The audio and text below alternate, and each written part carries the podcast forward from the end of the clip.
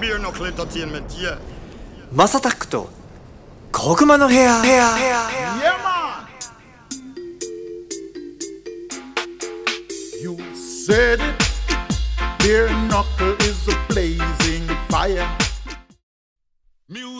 はい皆さんおはようございますこんにちはこんばんはお疲れ様ですおやすみなさいハイタイムズのマサタックですこの番組はですね今注目されているトレンドやニュースなんかを取り上げて毎回ポップにおしゃべりを提供していこうというものですお手軽に消える長さくらいの配信をこれからもどんどんアップしていこうかなと思っておりますはいちょっと BGM もですねリニューアルいたしましたはい夏なんでね今日もこの方とお話をしたいと思いますゴッツさんですどうもーお世話になります皆さん元気ですかどうもどうもどうもどうもどうもいやーこのバックミュージックはあれですね、はいあのミュージカルトレジャーっていう、はい広島の僕の仲間のサウンドが作ってるミックスをちょっとお借りしております最高ですねえー、あの最初ダブから入ったでしょミュージカルトレジャーっつって、そうそうそうそうそうなんですよもうありがとうございますいつもお世話になっておりますもう15年ぐらいかな、あのもうへえレゲエやられてて同じサウンドじゃなかったあじゃないですねあ小学校が一緒なんですよたまたまほうほうほうほうで僕が兵庫に行ってる間にレゲエを始めて、うーんで本人はその時はやってなかったんですけどレゲエ好きうんうんで、でもうだから小学校からだからもう二十何年30年ぐらいの付き合いではあるんですよいいねんそういうのただまあやっぱちょっと空いてってレゲエで再会してっていう感じでいいじゃないですか一時期だけだから僕が兵庫から広島に帰ったタイミングで一緒にちょこちょこダンスやっててへえでまあこの人たちも成り上がりでずっと最初はちょっとあのなんつうんだ広島のメインストリームじゃなくて、うんうんそのちょっとずれたところ要はそのサブカルチャー的な感じではいはいはいやってたんですけどそれがぐいぐいぐいぐい年齢を重ねること歴を重ねて今はメインストリームの方にいますね広島のレゲエへえいいっすねあの無限の土井さんとかとも仲いいですかあ無限の土井さんあ土井くんともはいあのスプリンクラーっていうやつなんですけどはいはいはいあの全然リンクもあるし、はいはい多分イベント自体はあんまり無限で打ってないんですけどはいはいはい別のあのエイジットっていうクラブだったりとか、まあ、ちょっと別のクラブでよく打ってるんですけどねでも無限でも全然打ってへえます広島行きたいっすねいやぜひぜひ全然行ってないっすよはい、いやもうマジでね広島で一回ライブしたいっすよややりたいもうこの前ちょっとあのーハイちゃんの撮影でちょっとまあちょっと場所も詳細も言えないんですけど、はいはいはいねあのー広島の話がねちょっと出たりもしたんであーそうなんですねはいはいは、はいいあゴスさんはねちょっと別で仕事をされてたと思うんですけどねそうですねそうですそうそうそうそうなんですよそれであ広島行ってないなーと思いながらああもうぜひねなんか企画したいっすねマジであのコロナもだいぶ落ち着いてきたでしょなんかグッズ作っていこうかなおおなるほどせっかく行くんだったらねはいはいはいはい、手ぶらで行ってもしょょうがないんであなるほどなるほどなん確かかにできる方法ないかなぜひぜひねなんか何のグッズ作るかにもよりますねなんかだできないですかねそのイベントとはいなんかその楽しいイベントとでちゃんと収益化というかちゃんと僕らも顎押し枕が出ないような感じと、うんあとなんかちょっとチャリティーとかはいはいもはいは絡いめてなんかできるその広島の街が少しでもなんか一体化してなんか還元できるなんかできないかなあーでもありありですねちっちゃい子供食堂みたいなね、はいはいはいはいはい、はいうんなんかそういうのとかできないかなとかまあ僕結構飲食店の知り合いいるんで広島は、うんうんうんうんまあその辺もなんか企画うんうんうん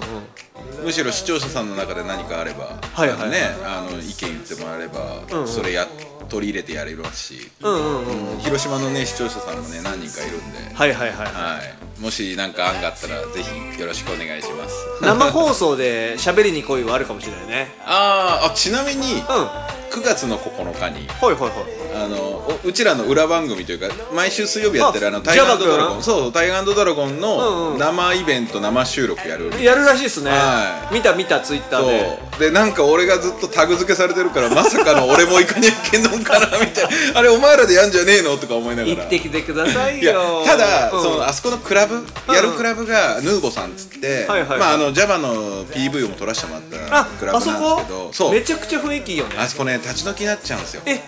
なんか今年で終わりなんですよそうなんやじゃあ余計行くべきそうそううそうだからそういう意味では絶対行きますはいあれは何神戸じゃないんですかあれはね加古川っていう加古川だ兵庫県のはい,、はいはいはいでもうはい僕がもう兵庫県のレゲエ界に足つけた時の大先輩で、まああれからまあ数年経ってから可愛がってくれるようになった日清さんっていう歌い手の方がいらっしゃはいる、はいはいはいその人名が前聞いたことあるオーナーやられてるんですよはいはいはいへえそうでヌーボっていうのもまあこれ話しあまあすごいはしょりますけど、あの当時日清さんとマーク2さんっていう、まあ、あのマーク2っていう DJ さんがいたんですね、歌い歌い手の人がでその方が死んじゃったんですよ白血病で、でその人のあだ名がヌーボではいはいはいで死ん忘れないためにみたいな感じで日清さんがヌーボっていうサウンドバーヌーボっていうのを作って熱いなあ泣ける話やな、えーですですだから結構僕も思い入れがあってあそこの「ファイティング・デイズ」もあそこで撮りたいなるほどね、はいい、やめちゃくちゃいいミュージックビデオ皆さんあのまだ見らあの見たことない方は JAVA あれカタカナでも検索していいのかなカタカナでも出てきますよそう JAVA で「ファイティング・デイズ」というのを検索してもらうとそこのミュージックビデオ出ますんで、うんもう曲もめちゃくちゃいいしまずちょっとあのビデオあの YouTube でねあの無料で見れるんでぜひ見ていただきたいと思いますああそそういえば、あの JAVA が、あの前のあのタラさんとのテイクのやつあるじゃないですうか、んうんうんはいあれでいいかってここで撮ったやつはいはいはいがもうあの最後でいいいいあの最終版で大丈夫かって聞かれてますそれここで聞くあそうだごめんごめんごめんごめんあ一応じゃあじゃあた太郎さんに聞いておきますし、はい僕も一応確認しておきます、はい、ああれアルバム入るんで、はいおはアルバムはいつ予定なんだっけじゃあバい、一応ね今ずれてて本当は8月出すつもりだったんですけど、年末には出るのかなじゃいあやいやこのままいくと10月とかおおでももうすぐっすぐらいねにそうジャケットももうだけイラストレーターのハマーさんっていう大阪の方に書いてもらって、へもうハマーさんに書いてもらったので今年の初めの方で すからーなるほど早くしないとっつって3月4月どないなっとんねんいやどないなっとんねんって感じです よほんまに申し訳ないあのいろいろとあの JAVA もね忙しいらしくて忙しいっすもんねうんあのうまいもん横丁加藤店だったからうんうんあの加藤っていうあの兵庫県の,、はいはいあの地域があるんでそこであの JAVA 店長か責任者がやってますんでそう皆さんあの興味ある方はあのねぜひ遊びに行ってあげてく遊び行ださいってはいご飯食べてあげてください、ね多分ビール一杯ぐらい出したらもしかしたら歌ってくれるかもしれないもいんやかもしれない一節ぐらいはあ一節ぐらいはやってくれるですね、確実にむしろ歌いながらお好み焼き焼いてくれますマジでねジャバー君はバイブスマンなんで皆さんバイブスマンですねなんかね熱いんですよだからぜひなんか悩みとかある人もぜひ言ってもらいたいなんか俺こんなんで悩んでます私こんなんで悩んでますとか言ったらもう絶対になんかその元気をくれるから、うんうんうんなんか彼の歌からはそれを感じるんで、そうですね、うん、ぜひなんかちょっと僕もちょっとねなんか落ちてんなとか体調悪いなと思った時にジャバ君のあやっぱ曲とか聞くとやっぱ元気になってするんでああファイティングデイズ聞こううんあそう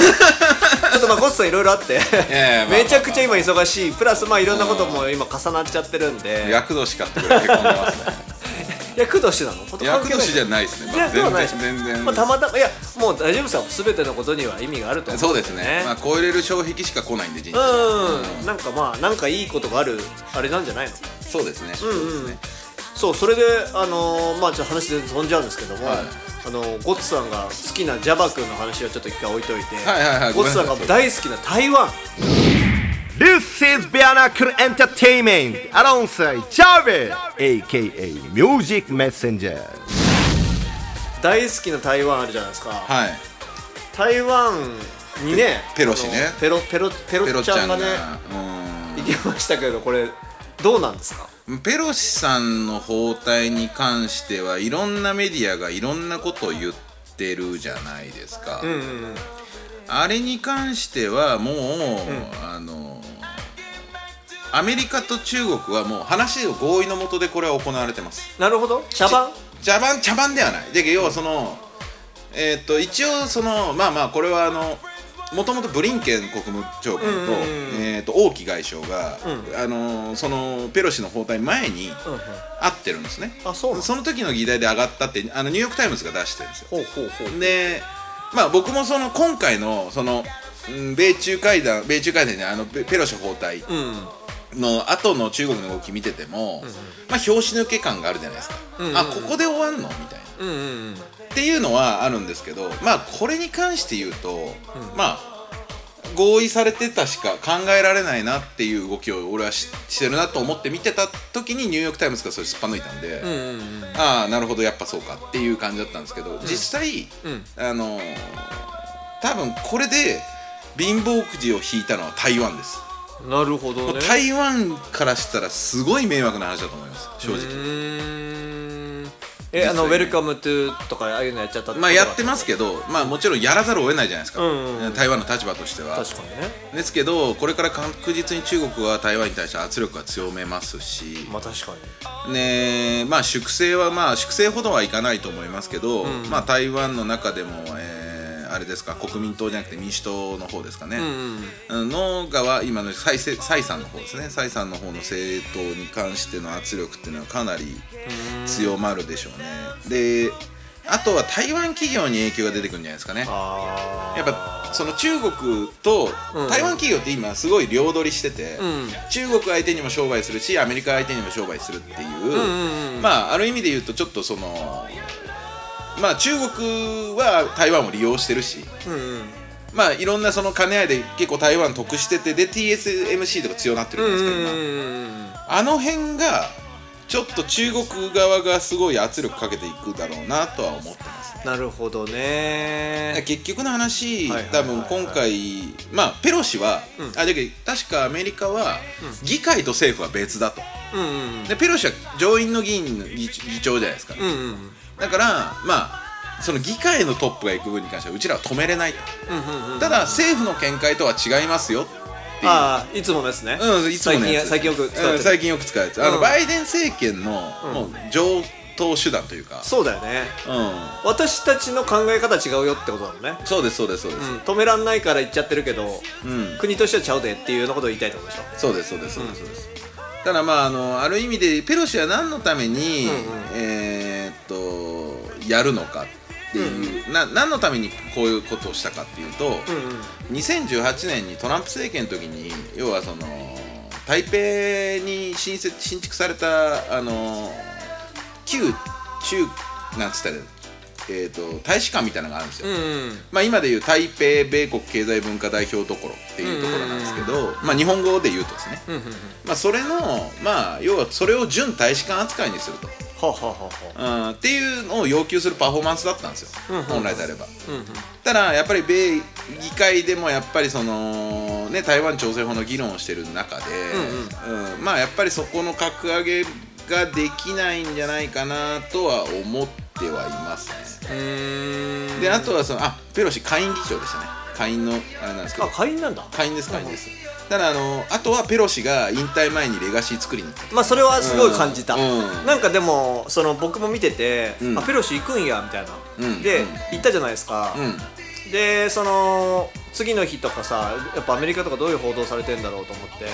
うんまあ、そのオールドメディアの、えっと、何チャンネルか見てたら大体そのペロシが2000例えばななんあれ1990何年だっけに初めて台湾かなんか行った時の映像とかかな、うんうんそれが出ててでその民主主義と戦ってる台湾をみたいななんか私は台湾側ですみたいな、うんうんなんかその初めて行ってそれこそなんか差別を受けてるあの他の人たちをなんか守ってあげたいみたいなさ、うんなんかスーパーヒーロー来ましたよみたいな感じの報道をされてたね。うんなるほどねなるほうんどねで多分バイデンさんちょっともう影薄いじゃんうん、だから影薄薄いからトランプさんまた出てきちゃうと大変だからペロシ出しとこうかあもうあんのかなとかちょっと思ったりもしたって感じ。うんうんうんねだってあの今日8月10日だからあれですけどトランプさんちが昨日かそれこそね FBI にあのアタックされたじゃないですか、って本人言ってたじゃないですかはいだから結構、まあ、これもどこまでさどっち側が最初に流したニュースなのかわかんないけど、 トランプさんだったら自分から出しそうだし じゃあそれはありえるそれはありえるじゃあだって僕何で知ったかってトランプさんのテレグラムをフォローしてるんですよああなるほどで、フォローしててでもうすげえ毎日来るのそれが、はいはいはいメールみたいなのでで最悪なことが起きたみたいなでそれが出てってまだ報道が出る前にね、でその後報道が出たんですよ、だから長文のわーって出てて FB がレイデートされるあの襲撃されましたみたいなさ、おとまあ、得意のっていうのも変だけど、まあその結構はっと気づくようなパンチラインを出してくるわけですよ、はいはいはいはいはいはいはいはいわかりますわかりますであーなるほどねってなって結構今それでアメリカざわざわしてんじゃないですかあーね民主党側の人もなんかえちょっとやりすぎなんじゃないのみたいな まあ、プロレス好きですから トラトランプさんはね、まあ、エンターテイナーですからねやっぱりうんそういうのはもうバズるって思って出してる可能性はありますよねすごいよねツイッターをバンされてるのにツイッターで名前がもうガンガン出るっていううんうん、やっぱそこら辺はねあの、うまいんですよだから大統領もなれたし、うんまあただトランプさんね共和党の中でどこまで政治力を発揮できるかですねトランプさんの人気はもちろん大事なんですけど、じゃあ今の現状政治に対してどうなのかっていうところが、まあ共和党内でどうなるかですね。そうだよねなんか、もう最近ちょっと思っちゃったんだけど、うんそのまあ共和党民主党って政治がさ大共闘まあアメリカ2つか、があってでなんかはい赤だ青だってやってるけどさ、なんかその実はその裏でコントロールしてるでと言われてる人たち、うん例えばあのー本当に富裕層だったりとかさビジネスを普通に回してる人たちは、なんかそこの島はそこの島で普通に回ってそうな気がしちゃったんですよ。まあそうでしょそうそうそうだから、んし政治がやれなんちゃらだかんちゃらだってわーわーってやってるけどまた全然別のとこで普通にビジネスを回っててっていう感じ回ってます回ってます。ねっていう感じがしちゃったから最近見てて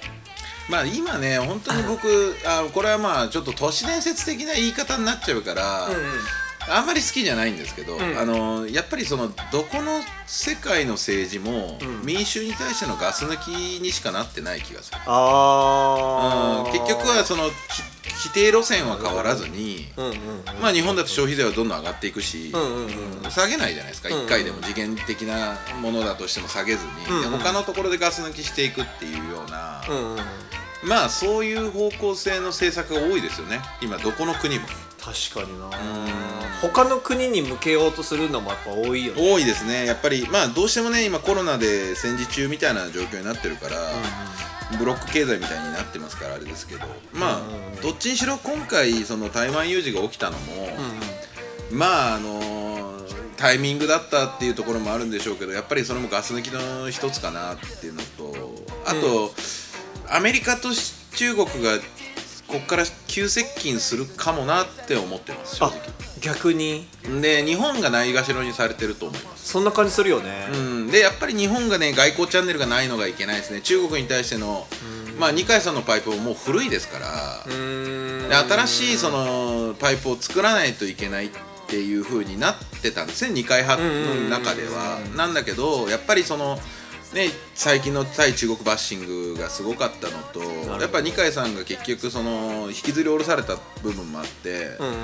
やっぱりその新しいその人たちにパイプをつなげてない要は下のまあ共産党幹部とこっちの政治家幹部がつながってないですよね、トップ同士しかつながってなかったから、まあ二階さんトップじゃないけど。まあ、そういった部分があるのでだいぶ弱くなってるし今回あのロケット5発ぐらい EZ 内に入ってるんですよ、あれも一応あれですよ中国からすればあの台湾の一部の海峡だって主張してる海域なんですよ、あだからああいうコメントを出してるんだそうそうあのグレーなところなんですようちんちだよと日本は関係ないだろうってことを言いたいの、だからそういうこと言ってんだねそういうことですそういうことですな,、ね、なるなほどねおかつペロシがいる時には打ってないですからそこよねはだから多分分かってんだろうねいですですでペロシがこう包帯するとうんうんでその時に撃ち落とすみたいなこと言ってたじゃないですか、うんうんうん来たらお前やるぞみたいなだけどスクランブル発射もしないんですよね、戦闘機が、あの防空区区域の中入ってもはいはいはいはい普通はもしかしたらがあるんだったら、んうんす戦闘機が何だ何体かは絶対スクランブル発進して、んあのーある意味で言うと昔あの韓国と問題があったじゃないですか、レーザーポイントがどうのとか、うんねあの押すもうあれですよねあの何何照準合わせるうんうん行為ぐらいまではやる可能性があるんですよ、それすらしてないから発信すらしてないからもうこれはもう出来レースだなとで出来レースな上で日本は蚊帳の外になってるからじゃあこれ中アジアのリーダーアメリカからあアメリカじゃない日本今までは日本がね押されてたけど中国に対して接近してくるってことは今度ジャパンバッシングが始まってアメリカに対してアメリカからですね、で可能性は全然あるなっていう見方は僕はしてます逆にあのうちの外相林外相と王毅外相の,、あの会談はキャンセルしてあそうそうなったよね、はいい、やだからちょうどペロシさんがさ、んえー到着するしないって時になんか決まってたんですよね、ベトナムかなんかでやるカンボジアだっけベトナムかなんかそうですそうですねそしたらキャンセルになっちゃったんですよねそうですそうですそうですそうです日本が悪いみたいな部分のことよはい、だからその辺がなるねやほっどぱりねこう最終的にこう、まあ、あのバイデン政権の悪いところというか、まあ、民主党政権の悪いところなんですけど、まあ第その一つの問題に対してこれってワンイシューでやるときに他の問題はもうしょうがないで片付けるんですよ、うんうんうん、だから結局はこの今回に関しては台湾と日本が、まあ損をした状態ですかねそうだよねなんかアメリカ国内のさペロシとかさ熱は高まって、中国もさだから体制保たなきゃいけないから負けねえぞっつって、うんバンバンバンバン打ってますみたいなさ、そうですねねだからまあ国内もなんとか保たれてるのかもしれないけど日本と台湾は なんかちょっと日本はちょっとイライラしてるだろうし、台湾は台湾でえー、なんか次からなんか中国うるさそうとかなるもんねいや間違いないですよ今から厳しくなるし中国日本は日本で今回舐められたもんですからそうよねでなんかこれでもさ世論をさまたどんどん煽り出しちゃったらさ、うんなんかまた日本あの前言ったあの止められない状態いやですですです中国はもう止められない状態としてよそう国なんだ内はうんあのやっぱこうチャイナイズナンバーワンの人たちが多いらしいですへ舐めるなみたいなねそうそうだから日本だっていつでもそのさ導火線に火は速攻でつくじゃないですか、だからそうなっちゃった時がちょっと怖いなって部分もあるかまああのインテリ層はねやっぱりどこまで行っても銭感情が多分頭に来たりメリットデメリットっていう部分で、戦争までには至らないんですよインテリ層は、なうんうんうんうんでやっぱどうしてもその労働者層とか、まあ、一般層が、うんやっぱりその、あのー現実感がないんですよね戦争に対して、うんうんうん戦争をそのロジカルに考えれないから、うんうんやっぱどうしても、ね、やっちまえっていうのが一番楽しいじゃないですか まあなんわかかりやすいし僕うん昔ニューヨークにいた時に、はいなんか読んだ本があってちょっと本何だか忘れちゃったけど、はいはいはい村上龍さんかなんか本だったんだけど、あーはいはいはいはなんかねタイトルも本当ごめんなさい忘れちゃったんですけど、ん人間ってたそうやって戦時中とかさ、ん戦争になった時に一番楽な行動って狂った方が楽なのそうそうそうそうそうそうそうででそれずっとなんでだろうなと思っててだから狂わないように冷静は保とうって思うけどさ、それってすごい結構難しかったりするじゃん、うんなんか感情的にももちろんなっちゃうしそうさですねだから今またその時代がき来てるなっていう感じがするし、なんかね煽ってくる人もきっといっぱい世の中ネットがあるからいるだろうしって思うと考えちゃいますね結局戦争起きるのって不況の後なんですよそうよねだから不況でみんなが心を疲れてもう悩むのしんどいわってなった時に、もうええわってなった瞬間人間が戦争を起こしたりとかお国のためにやったりとかねそうそうそうそうそうそう怖いですね、うんまあまあそのやっぱりねどこまでいっても人類がいや人間一人じゃ抱えきれない問題って絶対あるじゃないですか、うんうんうんまあそれが集団になったら責任が区分されていくからやっぱり無責任になるって言い方は悪いですけど、はいはいはいうん、やっぱりどうしても短絡的に考えるようになるんですよねそうだよね考えることをちょっと放棄したくなるもんねちょっとそうですねなるほどちょっと皆さんあのー今回はですねいろいろと考える回になっちゃう なってるんじゃない、まあ、だからこれもかうらマのジでね、米中対はもういろいろこう考えていかなきゃいけないですね、注目していきましょう本当に大変だと思いますけど皆さん、まあ、冷静にというかね、まあ、まず隣の人でこう幸せにとか笑顔にしてあげてほしいなとそうですねうん、思います。はいということで今後も次々に配信していく予定です毎日の通勤通学時間家事の合間休日のブレイクタイムなど少しの時間にでもちょこちょこ聞いてもらえたら嬉しいですありがとうございましたごっさん今日もありがとうございますありがとうございました